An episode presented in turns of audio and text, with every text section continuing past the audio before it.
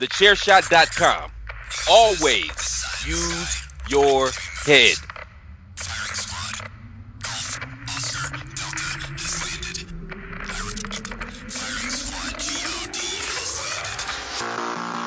Warning. The Outsider's Edge contains strong opinions, unconventional views, and contrarian stances. Listen, if you dare. Hey yo,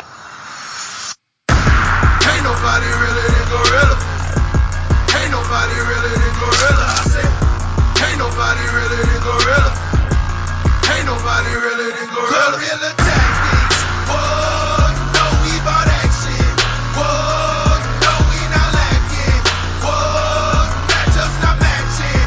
Whoa, jump up on the rope, put my feet up in your face. No, we ain't tapping out, but y'all ain't but this way. Whoa, Guerrilla tactics. As we are brought in by the fire tones of the Tongians, with whom we give all deference to.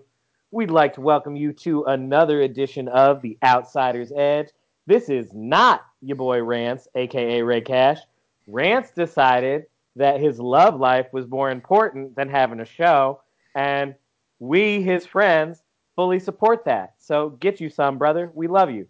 This your boy Kyle, um, joined as always by our brother in arms, Mr. Karl Kervin. How you doing, sir? doing good, man. Uh, happy for my boy Rance pouring the cereal tonight. So uh, I mean, you know, I, guess we'll just have to live without him this time. I mean, you know, pour that cereal, Rance. Pour that cereal.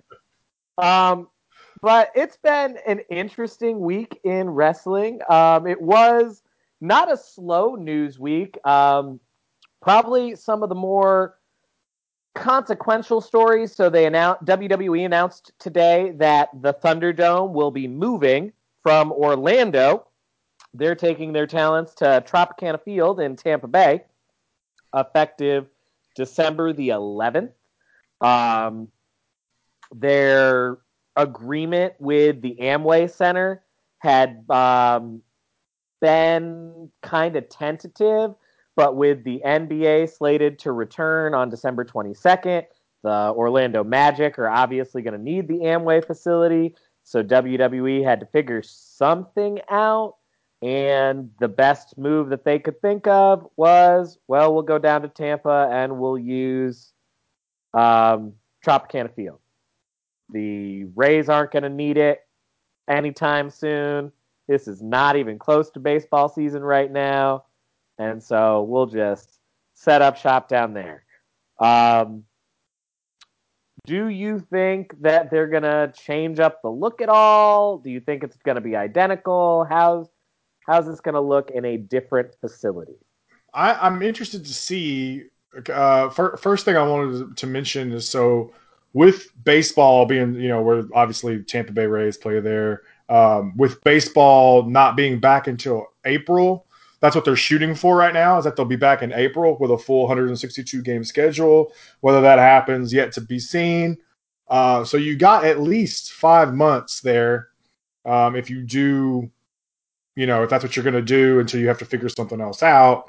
Um, however, I'm, I'll be interested to see how it looks because I mean, you know, compared to the Amway Center, basketball arenas are never typically as large. Um, they usually hold about 14 to 15,000 fans. I'm not sure exactly how many the Amway Center holds. I couldn't tell you off the top of my head. Uh, but I'm sure the Trop probably holds a similar amount, probably a little bit more. Um, I'm going to assume the Trop is a bigger venue, just in general. The Amway Uh, Center has a capacity of 20,000, Okay. and Tropicana. Keep talking. I'm looking it up.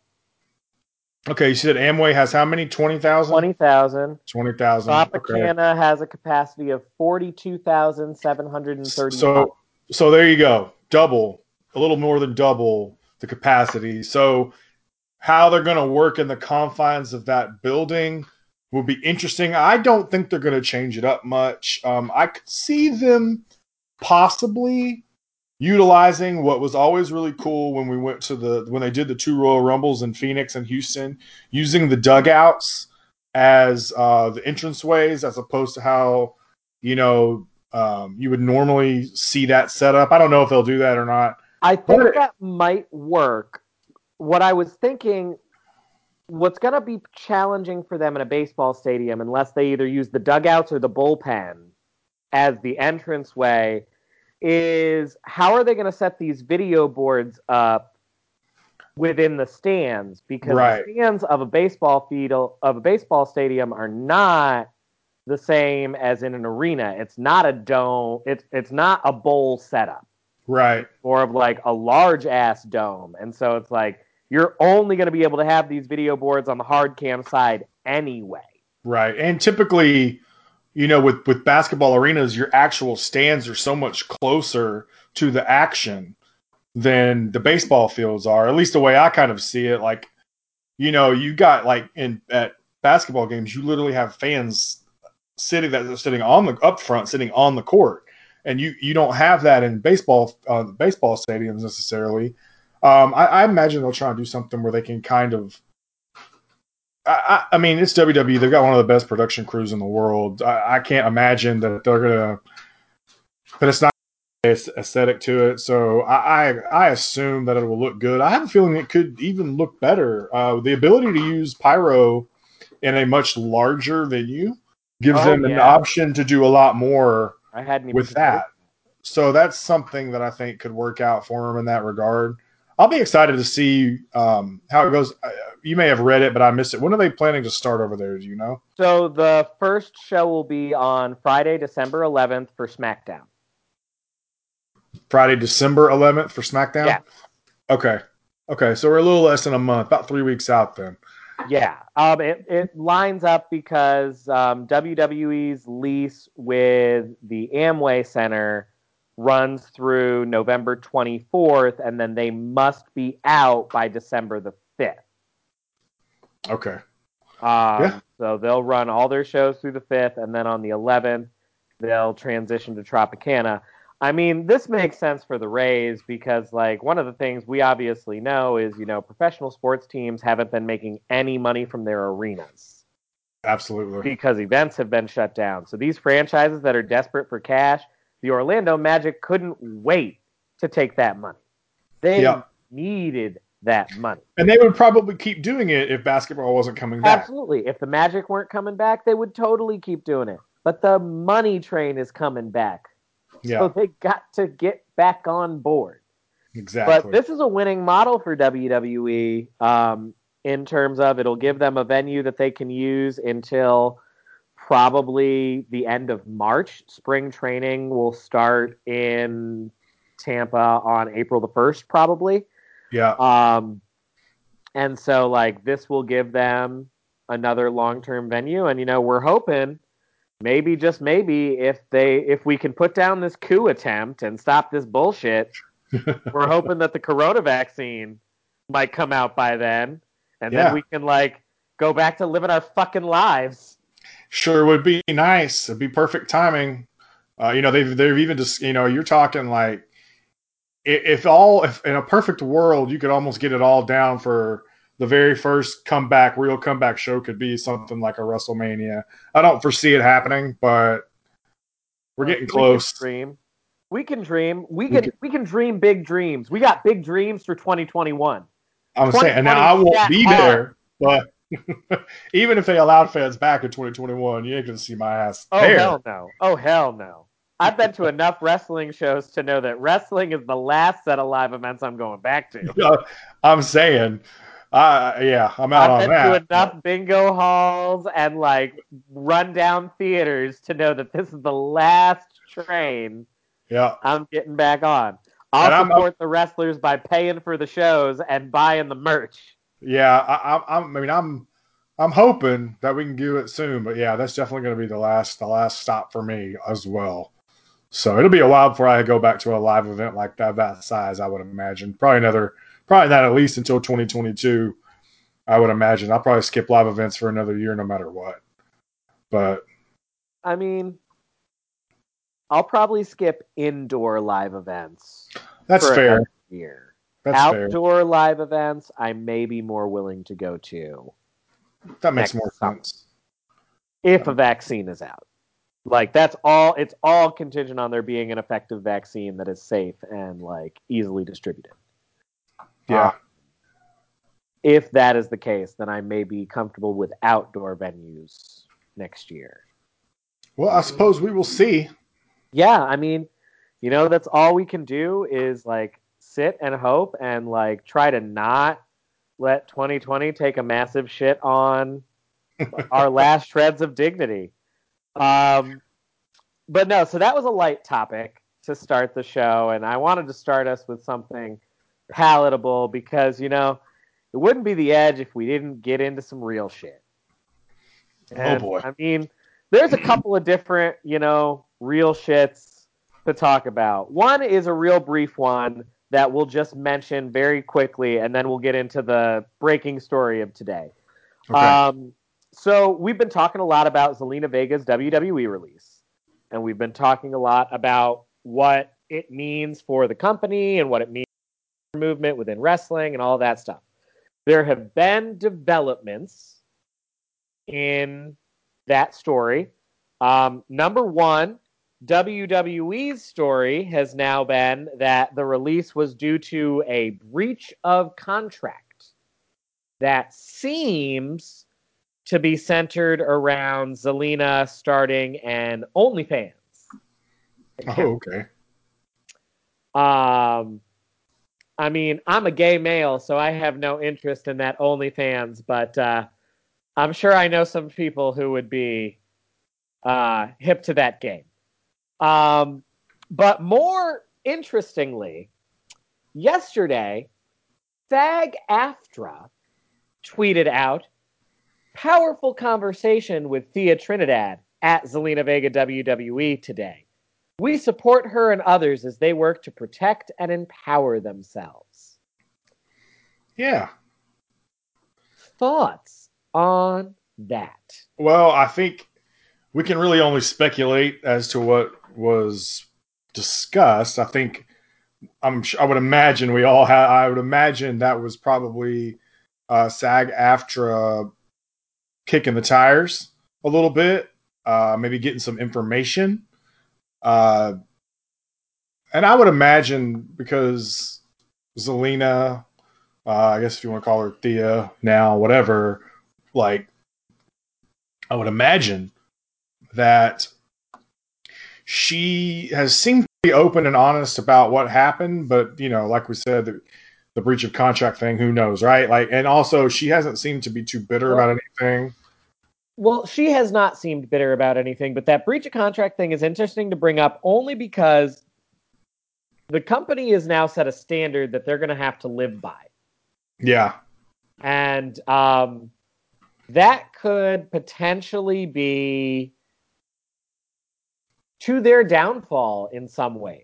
Like, if you are going to set the like, I'm not saying that there's anything wrong with a private company, which I mean, we all know private companies are all shitty. They're just different kinds of shitty because Right. capitalism is bullshit. Um, but anyway, um, I not saying there's anything wrong with a private company saying that hey, if you start an OnlyFans account, that's grounds for termination of employment. But like that would seem to me like that opens the floodgates of oh, you want to get out of your contract, start an OnlyFans. True. Yeah. I mean, well, to, to be fair with with with WWE, they I think a lot of it has to do with the fact that they're publicly traded, so you they're, they have the investors and things of that nature. So all of a sudden you hear, oh, X started an OnlyFans. Well, yeah, we can't be having that. You know, even if To that be fair to her, OnlyFans does not automatically mean she's sending people naked photos. Hundred percent agree, and that's hundred percent fact. However, it's the optics. It's always the optics because all we all that you ever hear about those websites, that website specifically, is is what's going on on them. I And think so- WWE's just mad that Zelina's OnlyFans was going to get more clicks than uh, Undertaker's cameos have gotten. Well, that's that's definitely most likely hundred percent true. but uh, I, don't know, man. Like I, I think that the conversation. It's good that we're, we're getting these the the open dialogue and the conversations, even if we aren't privy to the details. Uh, you know, for for them. So seems like we're making a step in the right direction on some things that we have discussed ad nauseum over the last few weeks in terms of unionization or something along those lines. Even if it's just you know the hills that you've been wanting to die on for them, which is just healthcare, you know, and good working conditions. So I think the ma- the best takeaway, without knowing any real details about it, is this sounds like we're moving in the right direction. And if it took Zelina Vega to get us there, then by all means, that's great. Let her be the voice for change. Let her be the one that pushes the needle forward. Who cares as long as it gets done? Yeah, I mean, absolutely. Um, I'm here for anything that, like you said, ends with the hill I've been trying to die on, which is healthcare and working standards. Yeah.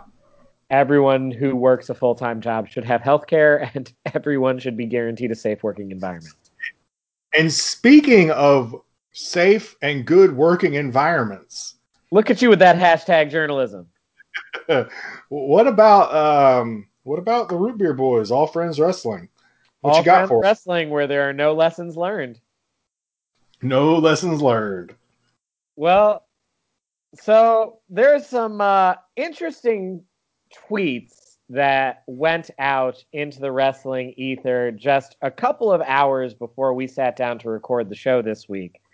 Um, the tweets are from a Louis Benson, who was apparently working. Um, he was an employee for a production company working with AEW, and um, the first tweet he was just talking about he's very nervous about posting this but he'd rather share his story um, it's the story uh, just in case i don't make it through covid-19 this is the story of my year in aew and the bullying and gaslighting that came with it um, he proceeds to tell us quite the tale y'all and in an homage to my brother rance i'm just going to read through the first part of it. I'm not going to read the whole thing because it's like a series of 15 messages, but I'm I'm just going to read through the first part of it.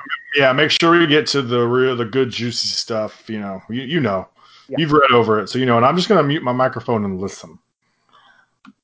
Things were very off from the time I started with AEW by way of Comeback Studios. Shortly after I was hired, I was told that Cody, the EVP, didn't like me and thought I was a stalker fan based on his interaction I had with him at All In. This didn't make sense to me because every other time I had met him, he seemed friendly, even initiating physical contact with me. But I was told over and over again if Cody asks, we'll fire you. I became terrified of the man because I had left home and moved eight hours away from friends and family for this job, and I was told my job was in the hands of a guy who already didn't like me. Cody apparently requested that I not be present when he was in our building, which led to me either being made to leave or stuck hidden in a room when he came around, having to ask if I could come out to use the restroom. I was also told not to talk to any talent, not even friends I had made before either of us worked there. This led to really awkward interactions early on when I tried to avoid making eye contact with people I'd had friendly interactions with before or not responding when someone would attempt to talk to me. I didn't receive credit for work I'd done on the Road 2 series because Cody only wants these two people to have credit. When I brought up that other people had credits, I was told the only reason we credited everyone else was because they were being babies about it.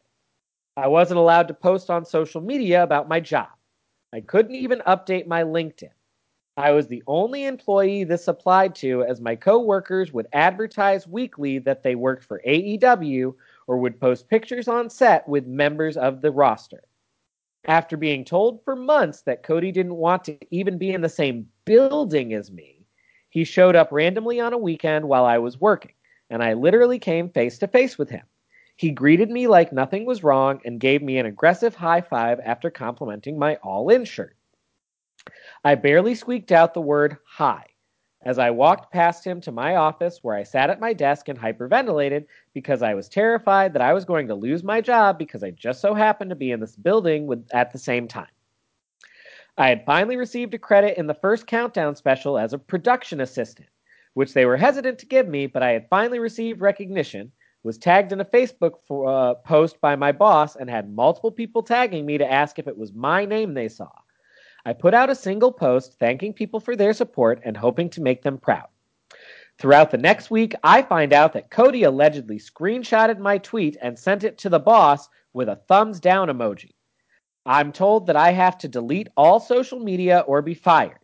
In the meeting, I asked my direct boss if he had read the tweet, not in a snarky or hateful way.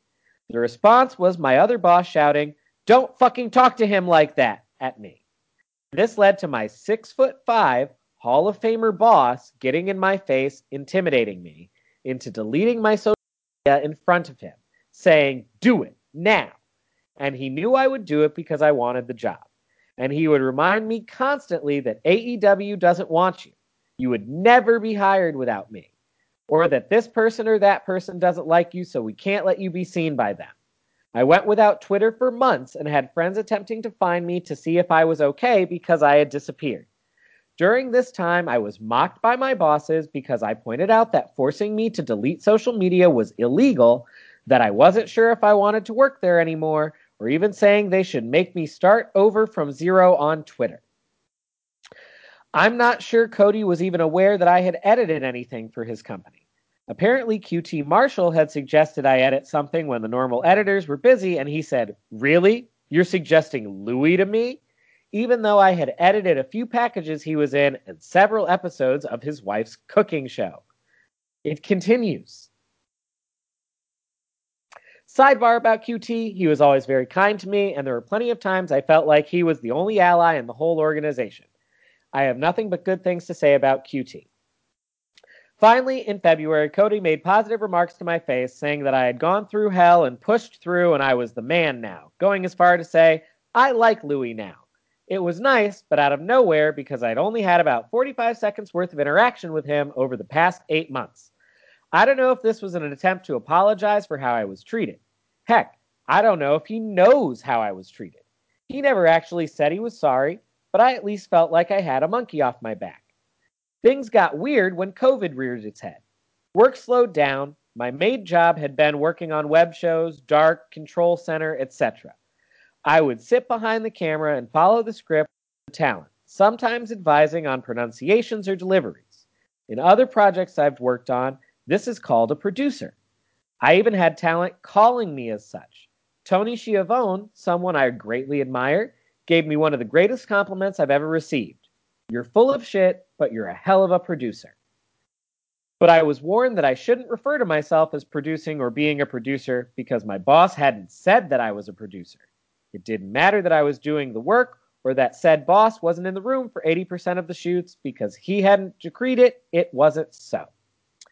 They stopped shooting Control Center and Top 5 in our studio due to the pandemic, so a lot of my work was eliminated. I was relegated to pretty much no AEW work, just videos that probably needed to be done, so to so do them and we might put them out eventually.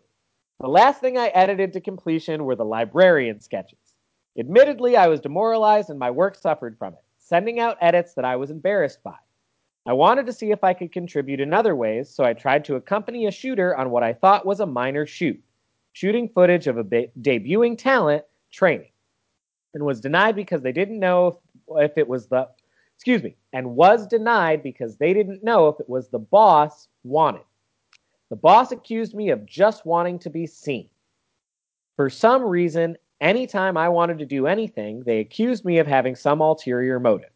When I put out my thank you tweet, they said I just wanted people to know that I work for AEW, which again is laughable because the lead editor posted and still posts regularly about how they work for AEW or edited this or that. But one where I tried to show humility was seen as bragging. But I digress. It started coming to a head for me around this time.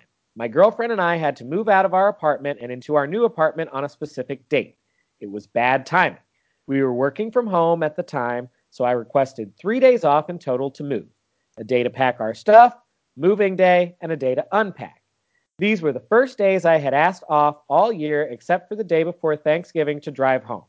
When the days off were approved, it was in an email that was done in a very shamey way, saying that my days off were mine to use as I please, but I should only need one day off to move, and I was just being lazy by taking three days off, and I should have chosen a weekend.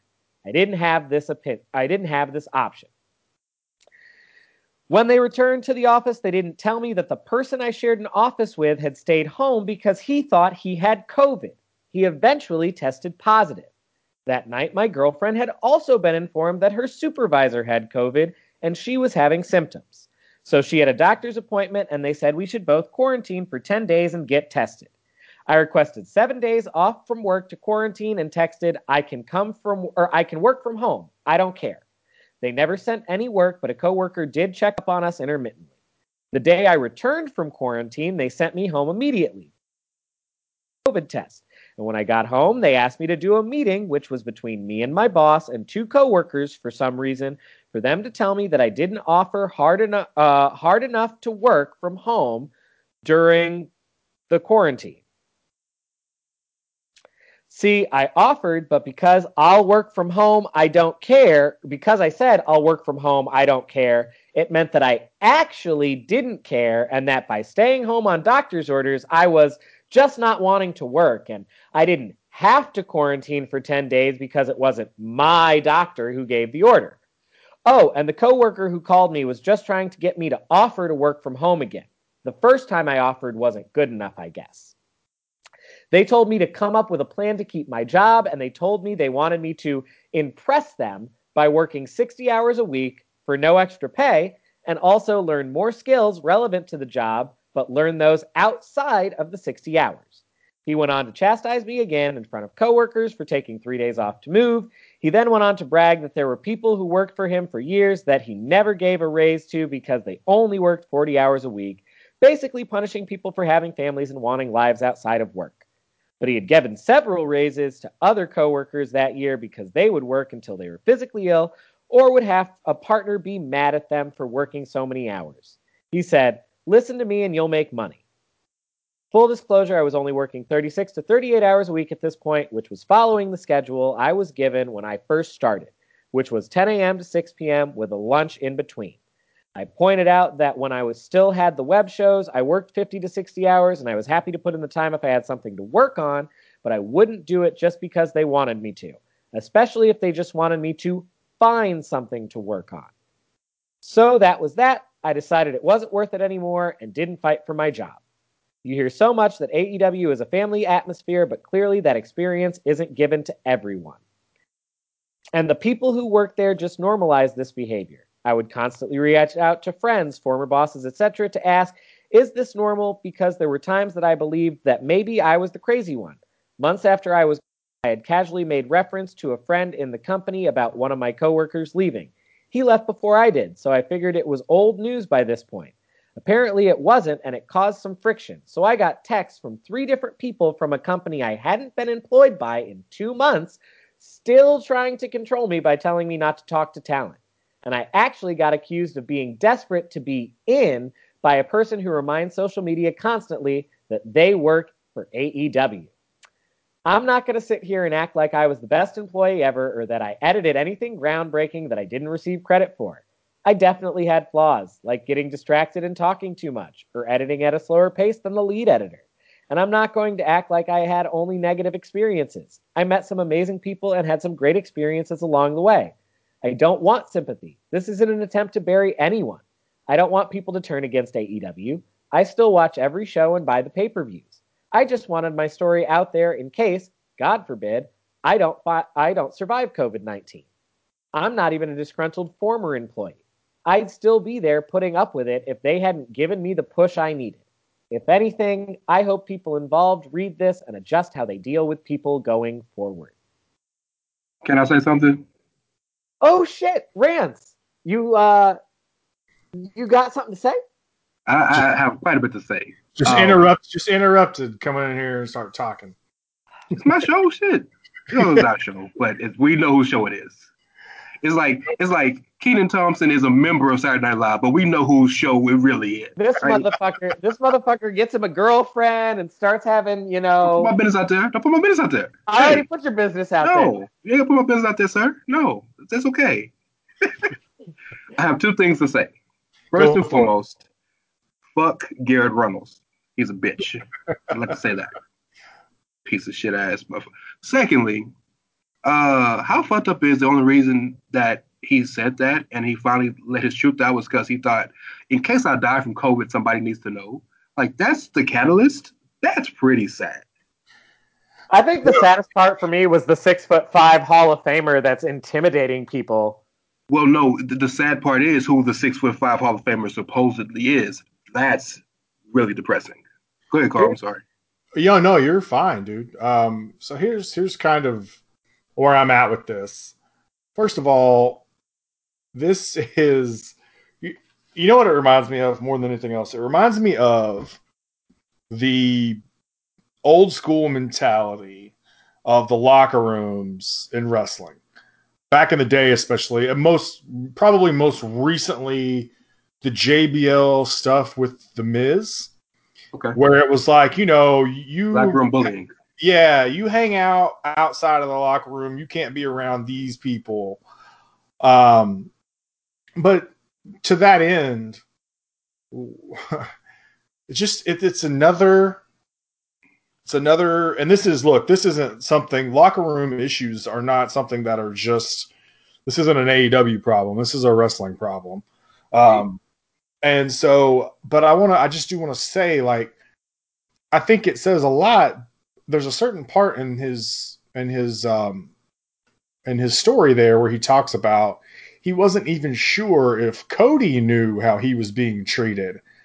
And see the my problem with that is well, once again, as we've said before, as when we gave the Young Bucks a hard time for being in the middle of a ring when someone was knocked out or things of that nature. You are a boss of the company and you're not aware of the goings on in your company. And I would give you a, I would almost give you a pass, but you're not Jeff Bezos, where you're not in every, you know how Jeff Bezos can't be in every fulfillment center that for Mhm. Amazon. Well, Cody Rhodes is at every show. Okay, he's at, he works there. This is where he works, and supposedly it's to the point where he doesn't even want to be around this guy. So of course he doesn't know what's going on. And so that is just once again the it's the sloppy shop that we've been talking about. It is the toxic work environment. It's the boys having control of every single aspect, and the little Tony Khan who's got you know daddy's money, who likes wrestling and is just wants to be one of the guys. And so it just looks like once again a poorly run business in a lot of ways. You know, I'm sure, and like he said, look, if he doesn't want to bury him, I'll bury him. This isn't acceptable in any way, shape, or form. Um, and Cody has got, I don't know if he has said anything since this has come out, probably not, but he, he needs to. And, and so does Tony He's Khan. got to respond to this, and here's why he's going to have to respond to this. Wrestling Twitter has blown the fuck up. Yeah, he's getting destroyed. Bixenspan is on this shit now.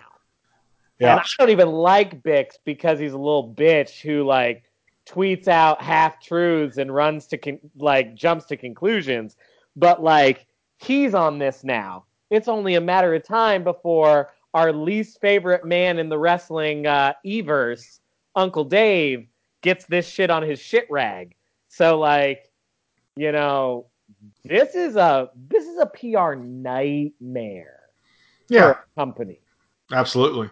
I don't, I don't know. I'm not saying, obviously, I'm sure they'll survive. You oh, know, for but sure. I'm not saying that this is going to sink the ship or that it's going to ruin them as a promotion. Not at all. But this is a PR nightmare for a company, especially from the guy who parades himself as your company's top babyface.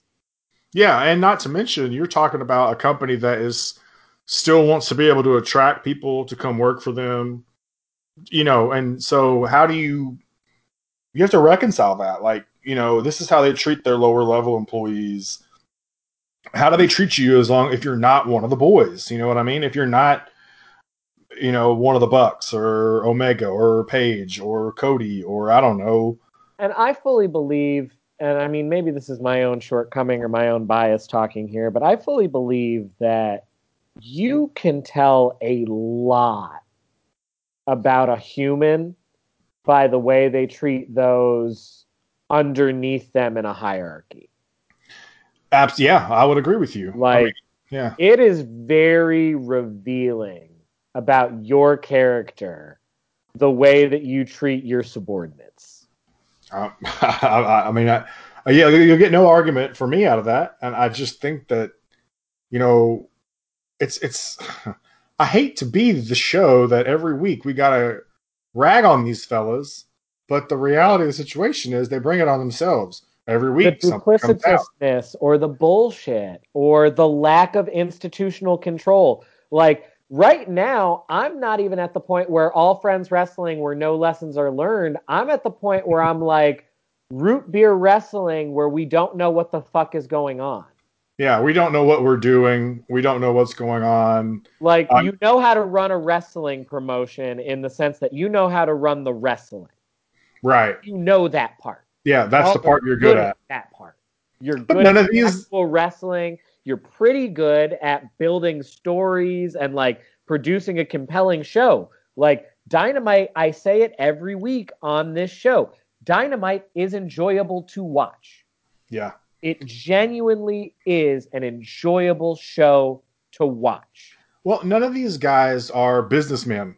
Not a single one of them. Okay. They don't. I mean, I'm not saying they. Maybe, maybe I'm wrong, and maybe one of them has a business degree or something. I don't know, but they're not actual businessmen who have spent time running. That's supposed to be what Tony Khan is supposed to be doing, you know. And because it doesn't seem to be the case, all I'm left to wonder is, like we've said before, Tony wants to be one. Maybe does Tony just want to be one of the guys? And you've got these guys who are literally You know- only there to just have fun, and they don't care who's You know what? at. you know what? I'll say a couple things about it. I'll say a couple things about that. Number one, as our esteemed guest uh, Rob said last week on the show, Rob Bonetta, shout out to Rob. Yeah. Um, as Rob said last week, AEW always has been a vanity project, and it's not Cody and the Bucks vanity project. It is Tony's vanity project. This was like, this was Tony taking money from his dad to start a promotion because he wanted to and thought he could make it work. And to his credit, he has. I'm not even saying that. He has. To his credit, he has made a product that works and has managed Definitely. to get not one, but two TNT TV deals out of it. So, like, I, I can't say that you were unsuccessful in what you're trying to do. But I will say this here's why we shouldn't be surprised at the mismanagement. Look at the Jacksonville Jaguars look at what they allowed Tom Coughlin to do in terms of mismanaging that team and setting a toxic work culture that became so bad that the players on the team were just like, "No, fuck you, we're out of here." Yeah, And, and like not just fuck you, we're out of here, but fuck you, we're out of here. And by the way, we're gonna call all of our friends and tell them to never sign with this team yeah, because that's what it was by the time they were forcing Coughlin out. It was not only are we going to leave, we're going to tell everyone we know in the league don't work for this team. Don't sign for them. They're trash. Yeah. It's it's it's very indicative, and it's it seems to be carrying over. Um, Their management Into- style, yeah, their management style seems to very much be entirely hands off. We're just gonna, you know, appoint someone with pedigree and let them establish a good old boys club. And we just want to be one of the boys. And and by the way, like I understand that um, you know, in any work situation, you're going to probably work with people that you don't necessarily like or that you don't necessarily get along with.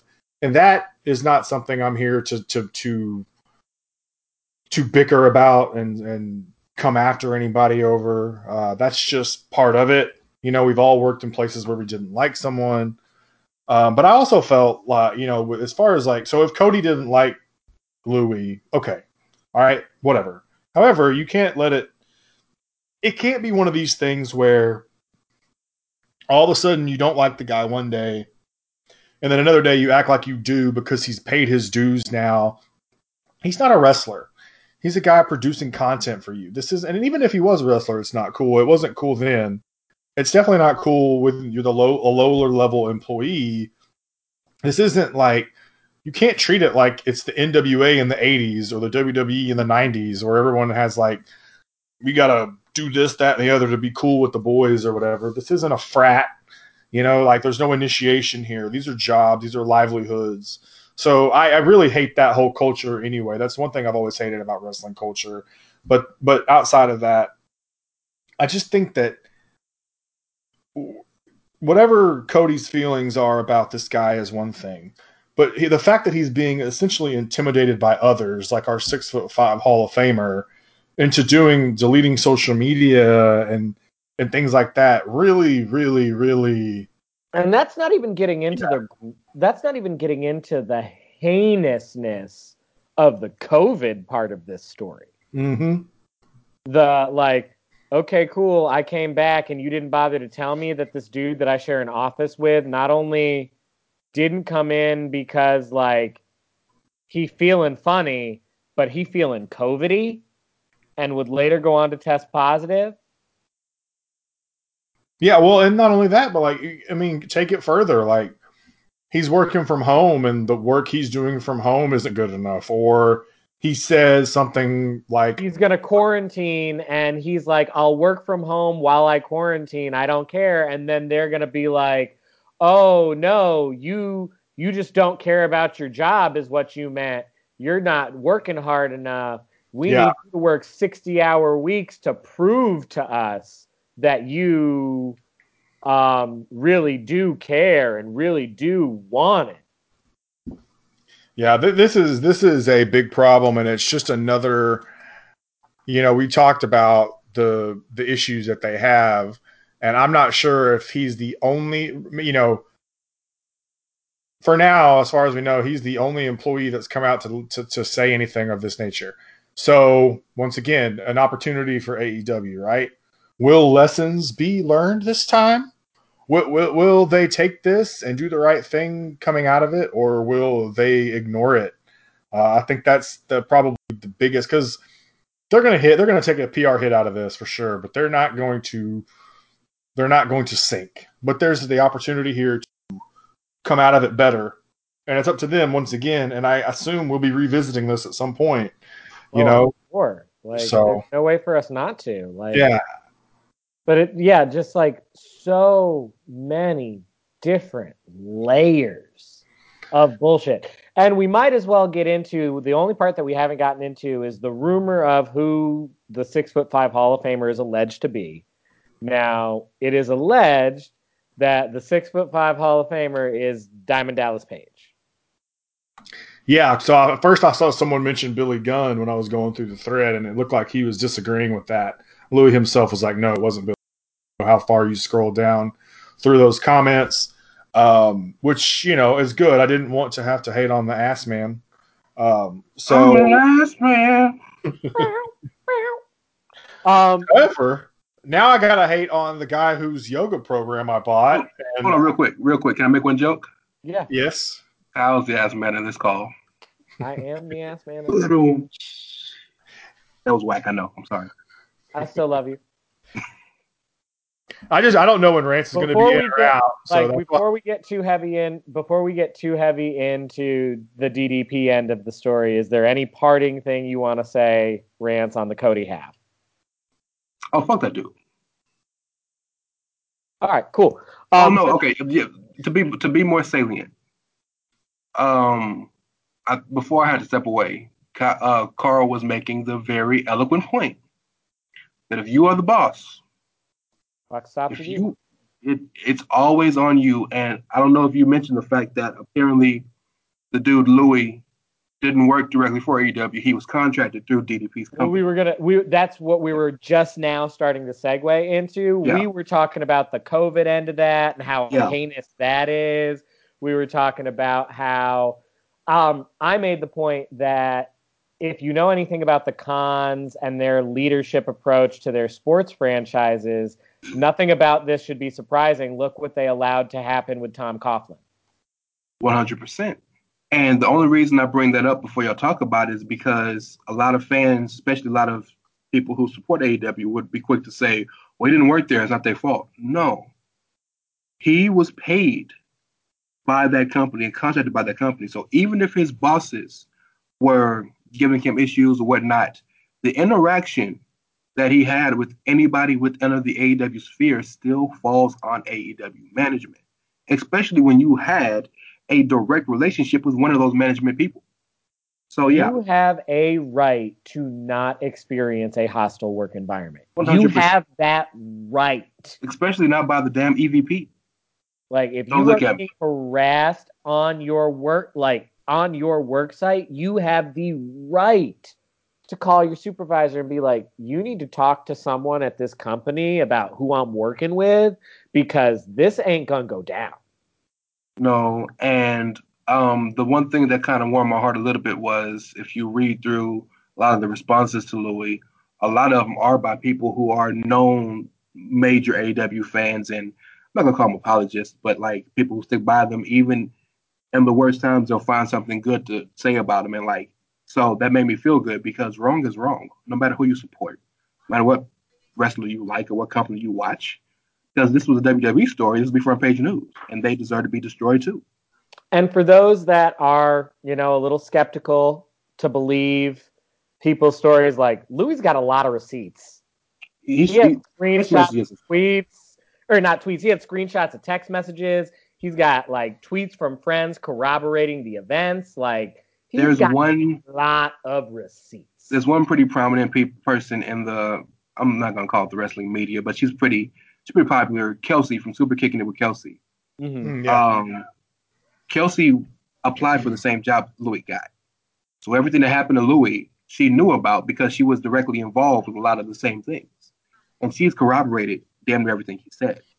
So well, here's yeah, the like, other thing about that. Like, he has no reason to lie here. This is someone who clearly doesn't work for them. anymore. loves. Yeah, he clearly loves the business, and he's even admitted, like, I might be, I may never get to work in wrestling again. And so at this point, why, why you know, this is something that matters to him, and he's willing to tell his truth. And I think that's admirable because, yeah, in the wrestling business where this shit is so toxic in so many locker rooms, yeah, he probably may never get a chance to do it again. You know what I oh, mean? not. Like that. That's just that's that's the unfortunate part about the whole thing is like he knew that that was probably what was going to happen when he did this, but he was strong enough and stuck to his convictions enough to do it. So good for him. So uh, lead us in, Rance, because you know a little bit more about the DDP production company part than I do. Um, just Yeah. what what's the crux of that? So DDP, clearly, you know, DDP owns a production company because he does all the productions for DDP Yoga. He produced the uh, Jake the Snake documentary. He's done quite a few things that have gotten like a lot of, a lot of, a lot of, of like lauds and stuff. Like people like a lot of things he's done. So he owns a production company. It's no secret DDP and Cody are really close. DDP is a part of the quote unquote Nightmare family. Um, DDP was one of Dusty's sons in the business, so there's there's a lot of history there between those two families and people. DDP, so I'm sure one of the first people Cody would call to help with certain things, packages and whatnot, would be DDP, since he already, you know, look out for the family. Um, so apparently DDP's production company is contracted through AEW to make certain things like the videos to the road to the road to Revolution, the road to Full Gear, whatever it is, um, and some other things. The librarian skits is one of the things he spoke about, their sketches and stuff like that. Um, especially pre-COVID. Post-COVID, I'm sure was a little different with working at home. Everybody can't come to the arena and whatnot. Um, but reading through his messages and through his tweets, DDP was quite hostile to him, um, and really not fair. To his own extent, argued or admitted that you know I wasn't the best worker. I was I wasn't the fastest with my work. I could have done, but it, sure I appreciate that. But that's the boss, and the boss has no right. Reprimanding is one thing, but to offend or attack, boss doesn't have a right to do that for you. And Well, and you And straight up broke the law when you forced him to delete his social media in front of you. Like Well, you that's straight another- up broke the fucking That's law. not in the contract, absolutely. And the, the thing that bothered me the most was DDP would get mad at him. And this is according to him. I'm not making this up. This is strictly from reading the tweets. Um, if he would, like, he couldn't fraternize with AEW people when he's there, there's a difference between trying to see what they're doing and getting their lives and saying hi to people. They literally had this man scared to walk up to, to walk past somebody and say hi. Like the time Cody, the, the whole him story between him and Cody and being told Cody hates you, Cody doesn't like you, Cody thinks you're a piece of shit, why are you still working here? And him being don't even look at him. And then Cody come up to him saying, Hey, I know you're a piece of shit, but good job. And like him being like terrified that Cody spoke to him, thinking he's gonna get fired. Uh, nobody should nobody should work like that. Him not getting production credits on shit he fucking produced. Another thing. Or the, the part about how he was Don't working call 60 him a producer. Don't call him even a that- producer because the boss didn't say you're a producer. Sure. Or the part where he's talking about the, the hours amount of hours he was working and how he wouldn't get a raise because only people that got producer credits that got a raise were the people who worked all those hours and even while they were sick or their spouses at home had issues, he was like, Well, that's that's the business. But you know, you wanna you want you work your actual 40 hours or whatever hours and you're not gonna get a raise or a, a credit or whatnot because you, you're not working hard enough. Bitch, And- And that's the thing. Work culture is so fucking toxic. Well, that's not, and not even just that. Like you add in the fact that how wrestling culture is. That's the business. Are you fucking like? That's why I was going against earlier about the whole like the wrestling business in general. Like these guys that live in that 1980s, early 90s, maybe mid to late 90s era of this is the business and you got to do this. No, like th- this is this is goes back to why you Kyle are like work good working conditions. You know because this is bullshit. Like this kind of stuff wouldn't fly, you know, if they actually had protections. You know what I'm saying? Like this is the kind of stuff that that it's just it just furthers the the the emphasis and furthers the point for what you've been talking about. and just to inject my own personal opinion on some of that part too, like I object and have always objected to our society's like obsession with working and like how you are almost looked down upon for adhering to contractual hours. Yeah. Like as a teacher, I know I will never be the most valued teacher in my school because I believe in my contract. My contract says I work from 7:30 to 3:30, and if it ain't 7:30 to 3:30, you got to pay me more. Yeah. Or I ain't coming. Yeah, fact. Yeah, I'm I with I you. work- got degrees and my time is worth money. I used to work at a door-to-door marketing firm, um, and we got it, wa- it was it was straight commission based, but it was frowned upon if you left after work, went home. He was big on fraternization and team building, so like you'd almost have to stay another two three hours before you went home because of the camaraderie of the people. And I stayed on the other side of town, and I was 22 years old. Like I got shit to do. So like, and you know, at the time, I didn't think didn't think anything of it because I was like, oh well, he He really wants us to be old, friends. You also had kids because you had McKinley by then. she yeah she's the reason I started working there. Absolutely. So it's it is uh, you learn more as you get older and you go through things. But I think the the one takeaway from all this is the gumption he had to come forward with all this. Oh, yeah. Um, and again, I hate the reason why. I I I, I may die. being a so in case I whistleblower die, is so like being a whistleblower takes balls. It just does. One hundred percent. Yeah, One hundred percent. Um, but yeah, uh, go ahead and go for, forth with the man. I'm gonna get off the call. I gotta go. Appreciate you, man. Um, Um, oh, but before I go, go ahead and get your distance with Alistair out so I can protect him and who- dig up for him, and then we could we can be We- gone. Go ahead. We haven't got we haven't got to that preview yet. So I if you don't want to hear that, you're you talking- gotta. I, I don't know who that is. I hate you so much. Just want you to know that. Okay. As always, Love you guys. I Love love you too, buddy.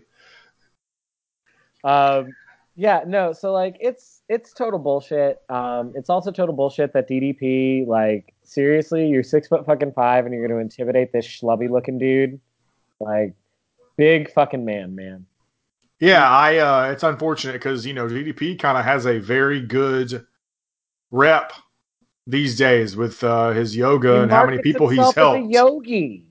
Yeah, Like, and he's helped. He has helped a lot of a lot of guys get their lives back in a lot of ways. You know, and help and with overcome some things. And it's just like, man, you just never know. Don't don't meet your heroes, pals.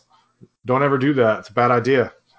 Yo, so speaking of heroes, can we talk about Pat McAfee for a little bit? Sure, we could talk about Pat McAfee. Fuck I like Pat McAfee. hell. Pat McAfee is like the best part of NXT right now. Pat Pat McAfee was born to be in the wrestling world. Ah, so like I am almost prepared to take back everything bad I said about him when he was doing kickoff shows.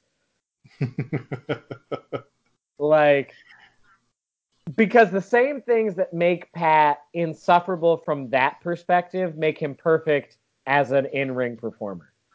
right. The thing that made him insufferable on the kickoff shows is Pat, much like a Mojo Rawley type, Pat is always on like that dial is always set to 11. Right. He has no chill at all. And when you're watching a kickoff panel or a panel show or something like that, that comes across way too aggressive. It, it's it's like he wa has been auditioning to be a wrestler from the second they put him on a kickoff show. It was like, hey, look at me on this kickoff show. This is how I act. I'll be perfect to actually be part of this and be in the ring. Oh, and by the way, I've trained to do it before. Exactly.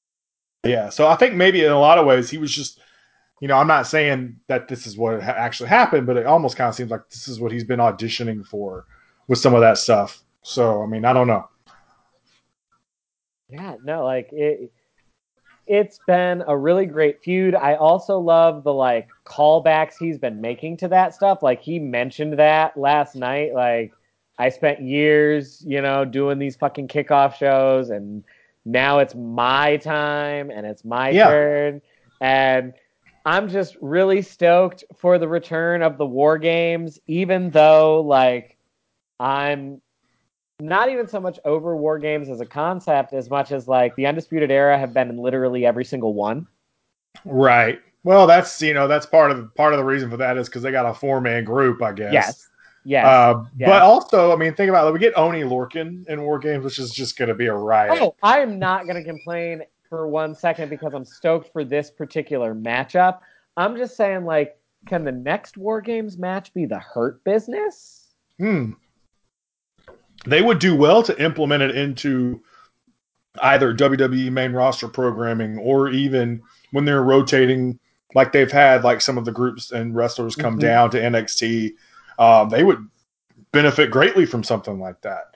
Bring in the Hurt Business or even a Retribution or something of like along those lines where you've got a big group like that. So I would, I'm definitely there for that. So you don't got to ask Yeah. me twice on that one. So, um, but yes, so it will be the return of War Games. It's going to be that first weekend in December. Um, the only announced matches so far are Team Shotzi versus Team Candice, which is, you know, obviously that was going to go there. Um, yeah.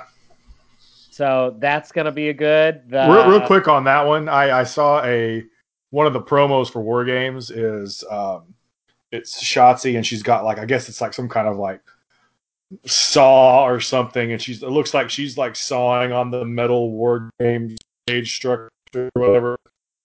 Uh huh. Tweeted that on Twitter and said, "Look, Blackheart." But I don't know if she's qualified to put together the war game structure.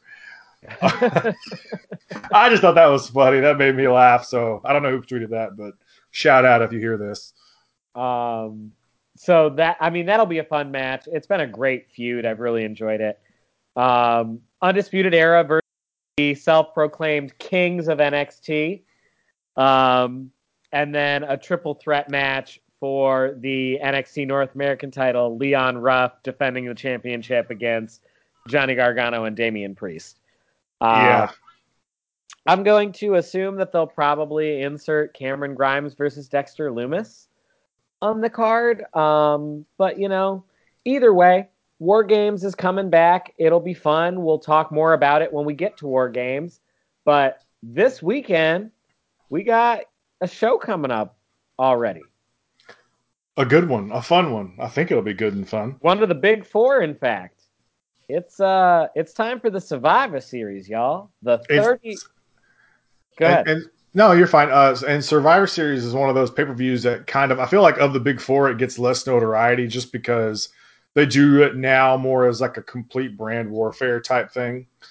So Well, we're that. you know There's also before they had the brand warfare excuse, there were many, many years in a row where Survivor Series was always the l- most lackluster build.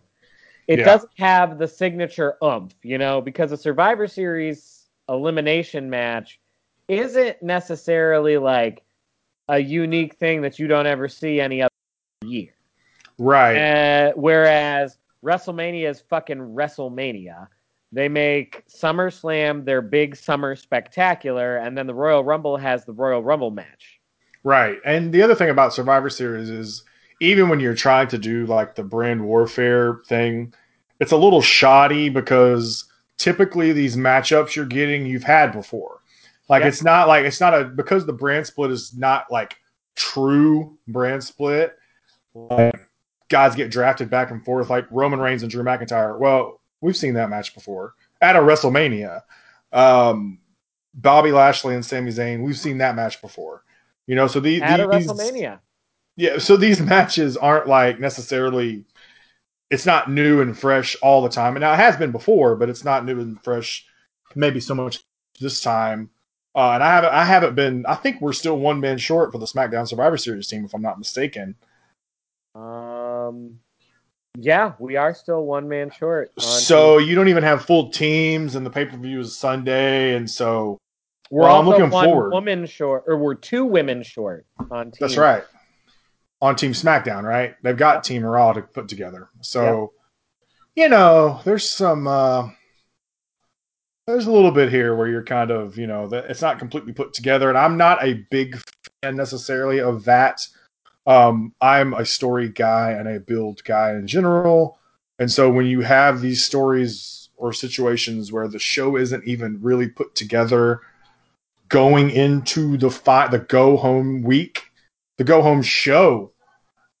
It just Yeah, feels a little still be. You should not still be building your card on the go home show. yeah, I'm not a huge fan of that and but it's it's become more common and they've almost conditioned us to it in a lot of ways, but yeah, so I guess with that regard before we get to any breakdowns, that's kind of that's kind of my one major gripe about the show. I don't care that we don't have title matches and stuff like that. That doesn't really matter to me. Um, the, the general build and the seemingly like, eh, we kind of throw it together a little bit. They hot they hot hot shotted the, the title, you know, for this, and just and it's not the first time they've done that either. So that's that's not new. If you recall when um, Brock Lesnar was slated to face Jinder Mahal at a Survivor Series, they hot shot of the belt back onto AJ Styles prior. So this isn't new territory we're working with. Yeah. So, I mean, with all of that said, let's kind of dive into this card. As is tradition here on the Edge, we will read the card out by match order. Um, so, the first match listed on the card is the five on five men's Survivor Series elimination match. Representing Team Raw, you have the phenomenal AJ Styles, Magadoosh. You've got Limitless Keith Lee, the Celtic Warrior Sheamus, Braun, Don't Call Me Dumbass Strowman, and Sexual Predator Riddle. Um, versus Team SmackDown, where we've got Kevin Owens, Jey Uso, King Corbin, the Friday Night Messiah Seth Rollins, and TBD. Yeah, So, so first things first, who you got for TBD? So I'm gonna say Murphy. Okay. I kind of think that like you've got now. I know Murphy and Seth are supposed to have a match this Friday, um, and so I don't know if it seems like it's got to be him or maybe like Rey Mysterio or something like that. But I, I just think that it's got to be Murphy because you can keep sometimes with these Survivor Series matches, you get feuds within the teams. And then you know what I mean, and so you kind of have like you've got a little bit of that with Uso and Owens. They just had a match recently. Uh, Corbin is just kind of there. Uh, he got feuds with everybody because he's Corbin. Everyone hates Corbin, and so with Rollins, you kind of get the the thought that maybe my Murphy's my best guess. It could easily be someone else. What, what do you think? So I'm not sure. I mean, Murphy would make sense, but I'm gonna go with the swerve, and I'm gonna pick my least favorite person, Dominic Mysterio.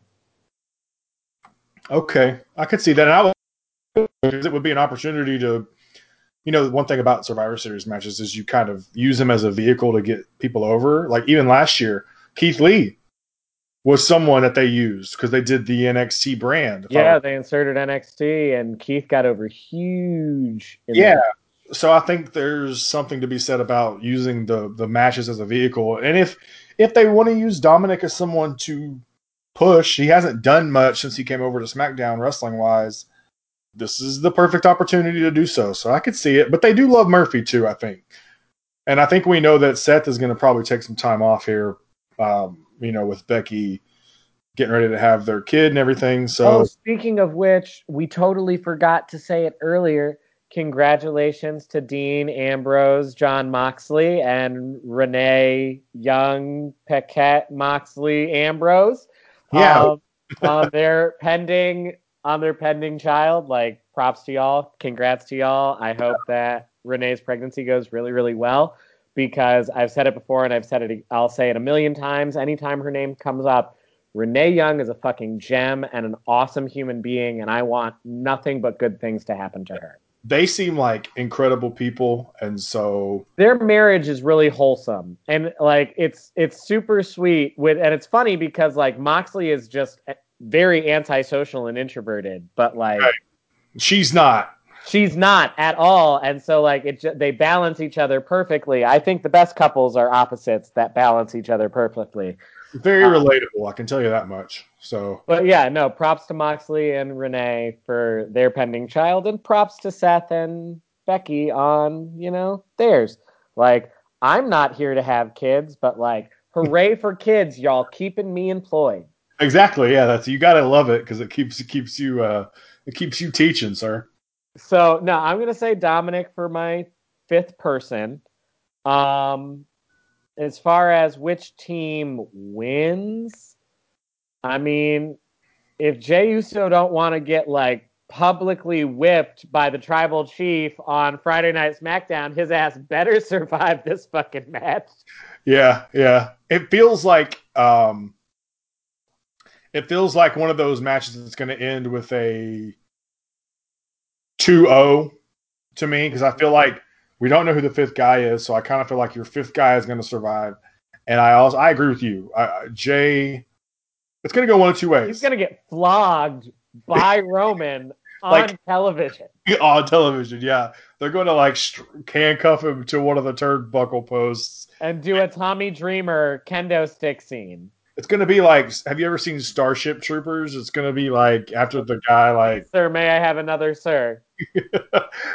so yeah, it's going to be one of those. Um, and the and the, the Raw team feels dysfunctional. Like if you've noticed, Sheamus has been promoting how dysfunctional I they mean, are. the Raw team has a sexual predator on it, so of course it's dysfunctional. Like, how can anybody else get along when that's on the team? Now, if they want to make me happy, they'll they'll have Team Raw. The only way I accept a Team Raw victory is if Sheamus is the last man standing. If it's not him, then give me SmackDown. I will predict SmackDown. Jay, some combination of Jey Uso and one other guy would be my If prediction. they want to make me happy, have the entirety of Team Raw abandon Riddle at the beginning of the match and have Team SmackDown just like beat the dog shit out of his ass. It kind of worries me that they, they could use this to push him further though, because it's his first one. But yeah, I'm with you. Ah, Fuck him. Um, the second match on the card is the women's five on five Survivor Series elimination match. And representing Team Raw, we've got Nia Jax, Shayna Baszler, Lana, Lacey Evans, and Peyton Royce. Representing Team SmackDown, we've got Bianca Belair, Ruby Riott, and two members to be determined. I'm assuming one of which will be Natalya because they've been building some shit there. Yeah, too much not to. Yeah. So I'm assuming one will be Natalya, but I don't know who the other one's going to be. I think they probably were planning on it being Chelsea Green, but I thought I saw where she's hurt. Yeah, she broke her wrist, so she she was supposed to win on Friday, um, and they had to change that on the fly. Which is why, if you watch that match, it looked very awkward. on Friday. Things just looked completely strange. I remember watching it and thinking, why are it's a four way match and only two of them are wrestling right now for like five straight minutes? What happened? So Chelsea broke her wrist, and that is why she is she, she will not be involved. So Liv, Ruby, Bianca. I assume Natalia will somehow get in as well. They've got to fill spots. So, I mean, I'm just going down the women's roster. Is Bad Bayley gonna make an appearance? Bayley, I mean Carmella, maybe, but she's oh, dealing with Sasha. Back. Yeah. I, I just I'm looking at it and I'm just like, uh, your guess would be as good as mine. If I had to pick someone, I would probably pick Carmella. Uh, and the way I, the reason why I say that is because you can easily. It seems like they're moving to some kind of Carmella, Bayley, Sasha thing. You could very easily put Carmella in that match and get Sasha involved um, in her being eliminated or something along those lines. Uh, although, not gonna lie, I've seen a lot of tweets from I don't well, I don't know if she got drafted or not. So when I say this, if you need to correct me, correct me. But I've seen a lot of tweets from Charlotte about missing everybody, and it wouldn't surprise me to maybe see her come in as the possible fifth person for SmackDown. But I don't know if she's still on She SmackDown. get drafted. No, I believe she got. I think she got drafted to SmackDown, but I'm not sure.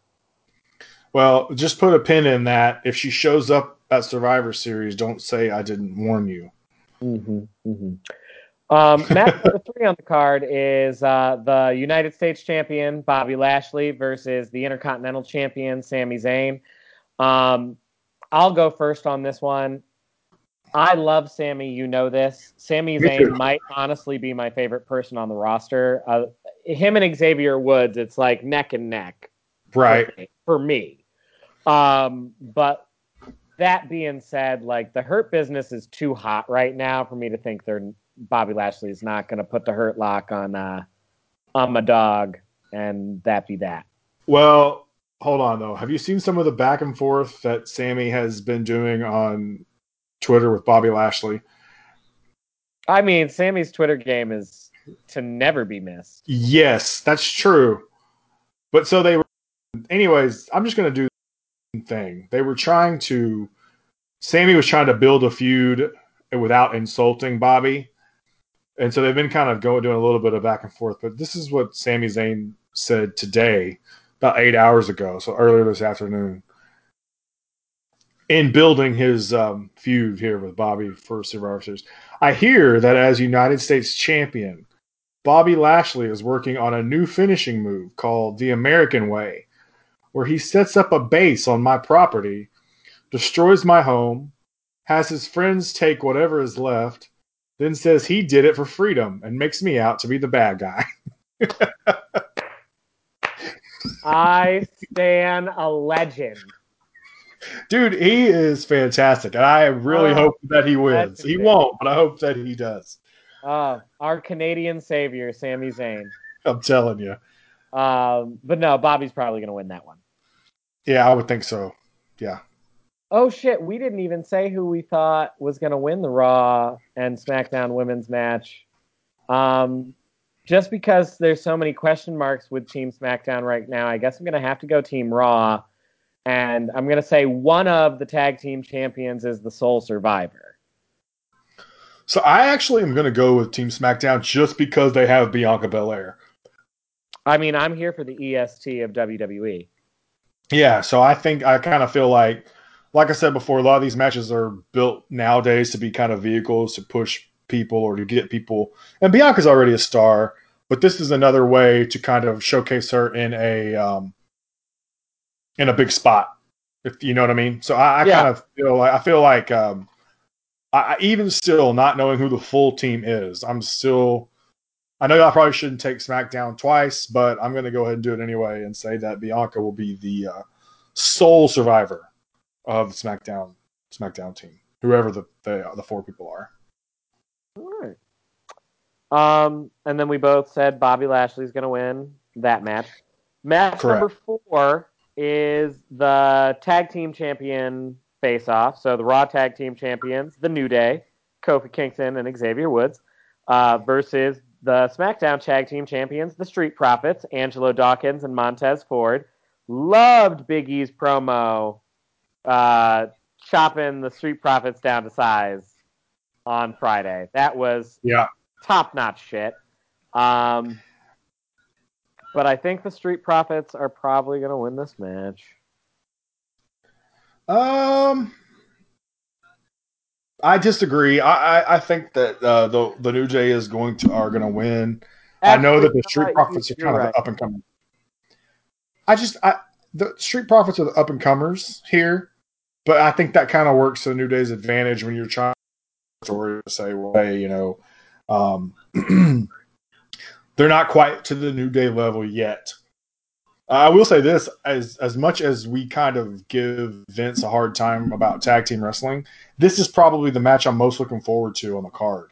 I think it'll. I think it will be the best match of the night, and that includes the big one at the end. I think this is going to be the best match. I'm looking forward to it.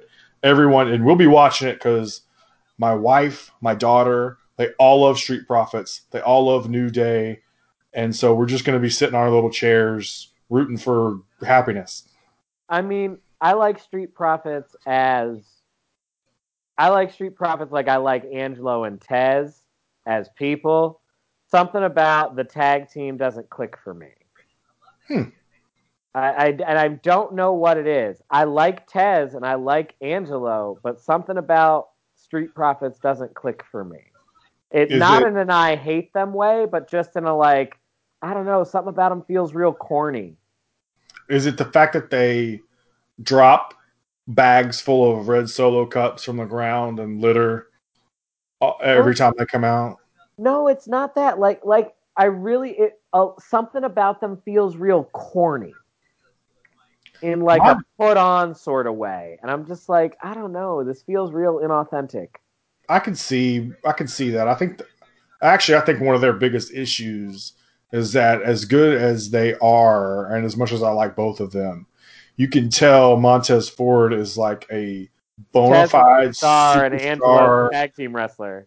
Yeah, Montez is a superstar waiting to break out. Like it's just any second now, you know. And I don't know that Angelo has that, and I think that kind of can kind of devalue it. At least with New Day, even with Kofi Kingston winning a WWE title, you never thought that he was like bigger than any one person in the group, and you just kind of get the feeling with Tez like he's he's special. You know what I mean? Like just got the it factor, and so I kind of get that feeling that they're not going to have the longevity um, that some of these other groups have.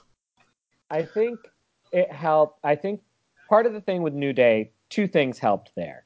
One, they were all singles people before they became a team. Right. And so like you never put them in this like hierarchy. And I mean, even if you did, it was always going to be Kofi, E, Xavier in the beginning, yeah, for on sure. resume. But like as New Day has grown and evolved, like all three of them motherfuckers are stars. Like Yeah. all three of them motherfuckers are stars. It it didn't matter. It wouldn't matter if any of the two got hurt. Whichever one was left over can go on the mic and can go in the ring. You got a start. Yeah, You're uh, you're right.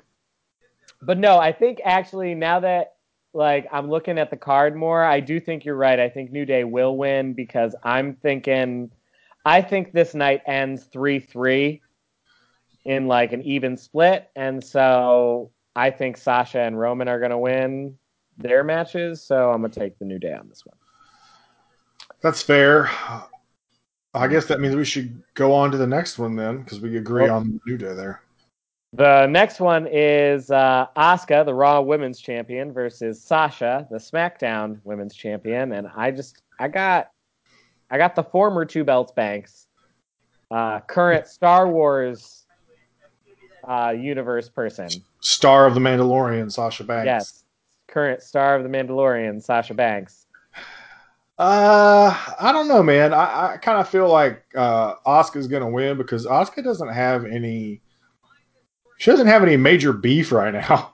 Sasha's got beef everywhere. She's got Bayley on her ass. She's Which is why I think Sasha wins because she needs like momentum. That's fair. Maybe I guess maybe we just we see it differently, and I'm not very good at predicting matches anyway. So Um, you know, anything that I predict, you can almost always predict against it. Um, but I do think I, I still would take Asuka just because I think there's going to be some shenaniganery, and when there's shenaniganery, that usually means that uh, you know someone like Asuka's going to win because she doesn't have any as many people after her right now. Although you could, you could, I suppose, you know, I don't know who Asuka's even feuding with on the main roster, so I suppose if you could use that to get someone there. But I- still go with Asuka. As much as I love Sasha Banks, star of The Mandalorian, I still would go with Asuka. All right, so we're a split decision there. You got Asuka, I got Sasha. Um, and then the main event of the evening. You've got the WWE champion, Drew McIntyre, versus the WWE Universal Champion and our tribal chief, Mr. Roman Reigns. Yeah. I, you would think it's a no-brainer that Roman is going to win, right? Drew's But- had a crazy push though this year, and like they hot shotted the belt off him and then back on him so that they could say that they took the belt off him, and they gave it to Randy because Randy hot. yeah, Um, but there are two reasons why I'm giving it to the tribal chief. Still, I mean, other than it's the obvious answer. One, I don't think that the Drew Randy Fiend shit is over. And I very much could see um, one of them costing him the match. And two, um, shit. Oh, Paul Heyman and the Usos. yeah, yeah. I, I can see. I mean, if, if put a gun to my head, I'm to pick Roman. Uh, partly because he is one, he's the guy. I mean, that's just the, the reality of the situation. Two, I think it sounds ridiculous, and this is gonna when I say it, it's gonna come out as the dumbest thing. I feel like he needs to win. Like he Yeah. needs it His more. character needs the win. His character, His needs character it is more. built around this idea that I am this unstoppable force that puts the food on this family's table. Exactly. Drew is just the like Drew's character, and I, I mean, I've, I've, I'm not, I'm still not like a rah rah supporter, but I've come around in terms of I don't hate him. Um, Drew, Baby steps. Drew's whole thing is like this hardworking grit grind kind kind of deal. Yeah. And, like you can survive a loss when that's your when that's Yeah, your and- essence. And when you're pushing other feuds, like right now, technically Roman doesn't have anybody up to the plate. I'll laugh So with- hysterically with- if this ends. I'll laugh hysterically if this ends clean, and then the Miz cashes in, and Drew and uh, Randy have to fight each other while the Miz has stolen the title from them.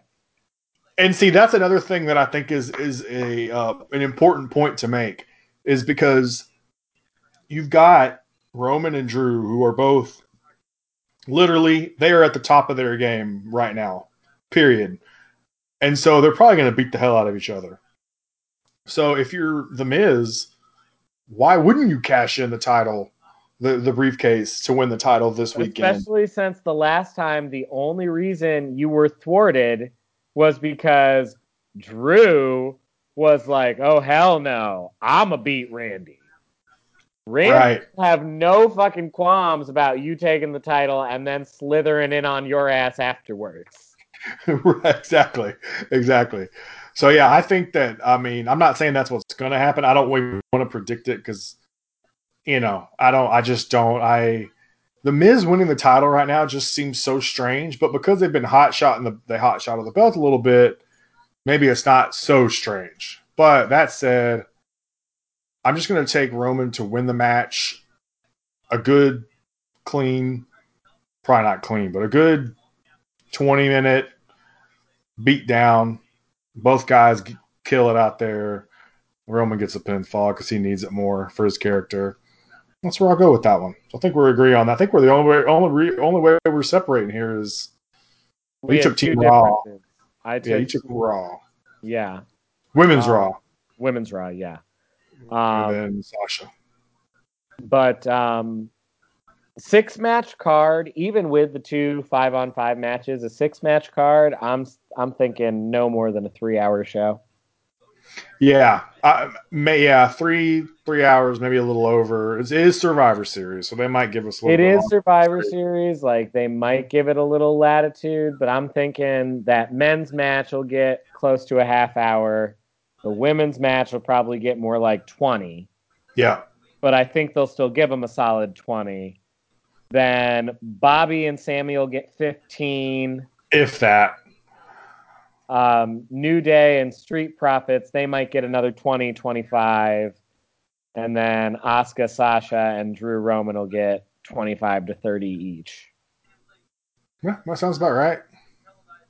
Uh, They might surprise us though and only give Asuka and Sasha like 15. It depends on how much shenanigans.